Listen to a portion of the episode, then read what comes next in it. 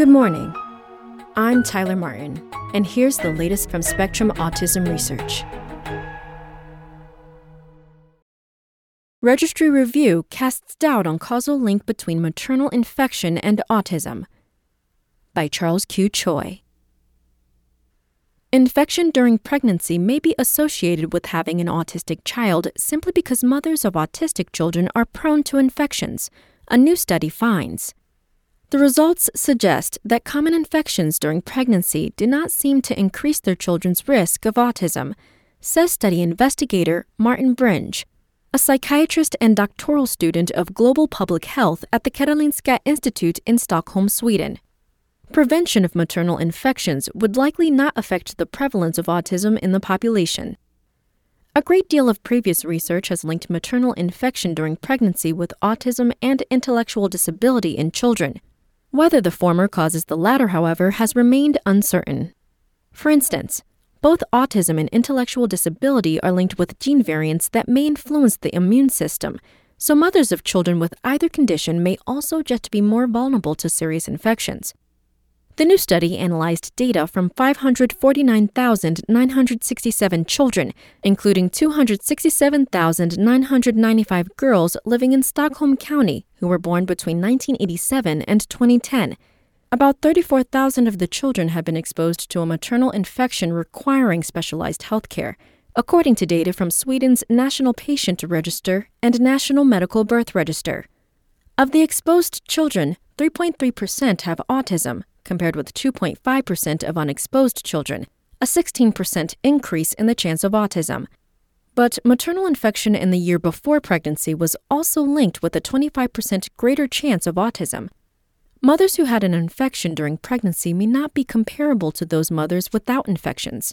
Brynge says, there may be systematic differences at the group level. Among the 394,093 children from the group who have full brothers and sisters, siblings who were exposed to maternal infections were not at a higher risk for autism compared to their co siblings who were unexposed, Brynge says. In fact, maternal infection during pregnancy appeared to be linked with a 6% lower chance of having autism in these siblings. The scientists detailed their findings online September 7th in the Lancet Psychiatry. Looking at siblings and at infections a year before pregnancy are creative methodological approaches that help tease apart remaining questions about association and potential causation. Says Stephen Buka, professor of epidemiology at Brown University in Providence, Rhode Island, who was not involved in the study. When these other methodological approaches are taken into consideration, the strength of the association for autism is more modest than previously reported. Maternal infection during pregnancy may be associated with autism, but perhaps not in a causal way, the researchers say of the results. Our findings contradict the well established view that maternal infections cause autism, Brynge says. Mothers to children with autism have a higher propensity for infections in general, not only during the pregnancy period. So there seem to be unknown factors, genetic, environmental, or a combination of the two, that increase infection susceptibility in these mothers. By contrast, the researchers could not exclude a potential causal link between maternal infection during pregnancy and intellectual disability. Compared with controls, women with an infection during pregnancy had a 37% greater chance of having a child with intellectual disability whereas infection in the year before pregnancy was linked with only a 9% greater likelihood of the same outcome. The sibling data suggested infection during pregnancy was linked with a 15% greater chance of having a child with intellectual disability.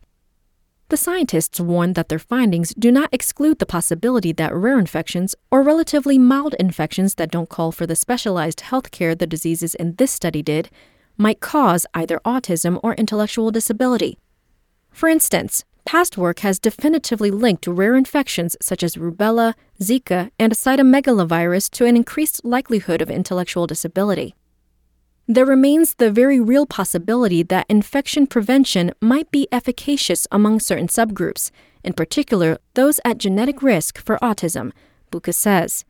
Previous research has also found that antibodies in the mother that react with the central nervous system may increase the chances that a child will have intellectual disability, says Michael Benros, professor and head of research on biological and precision psychiatry at the University of Copenhagen in Denmark, who did not take part in the study.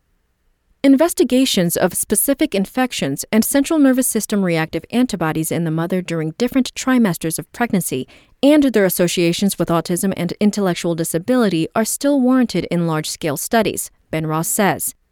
In the future, Brynge and his colleagues would like to investigate the potential effects of COVID 19, as the new study took place before the pandemic, he says.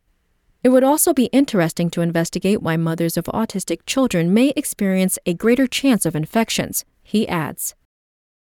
That's all for today. Check back on Friday for more content from Spectrum Autism Research or go to spectrumnews.org.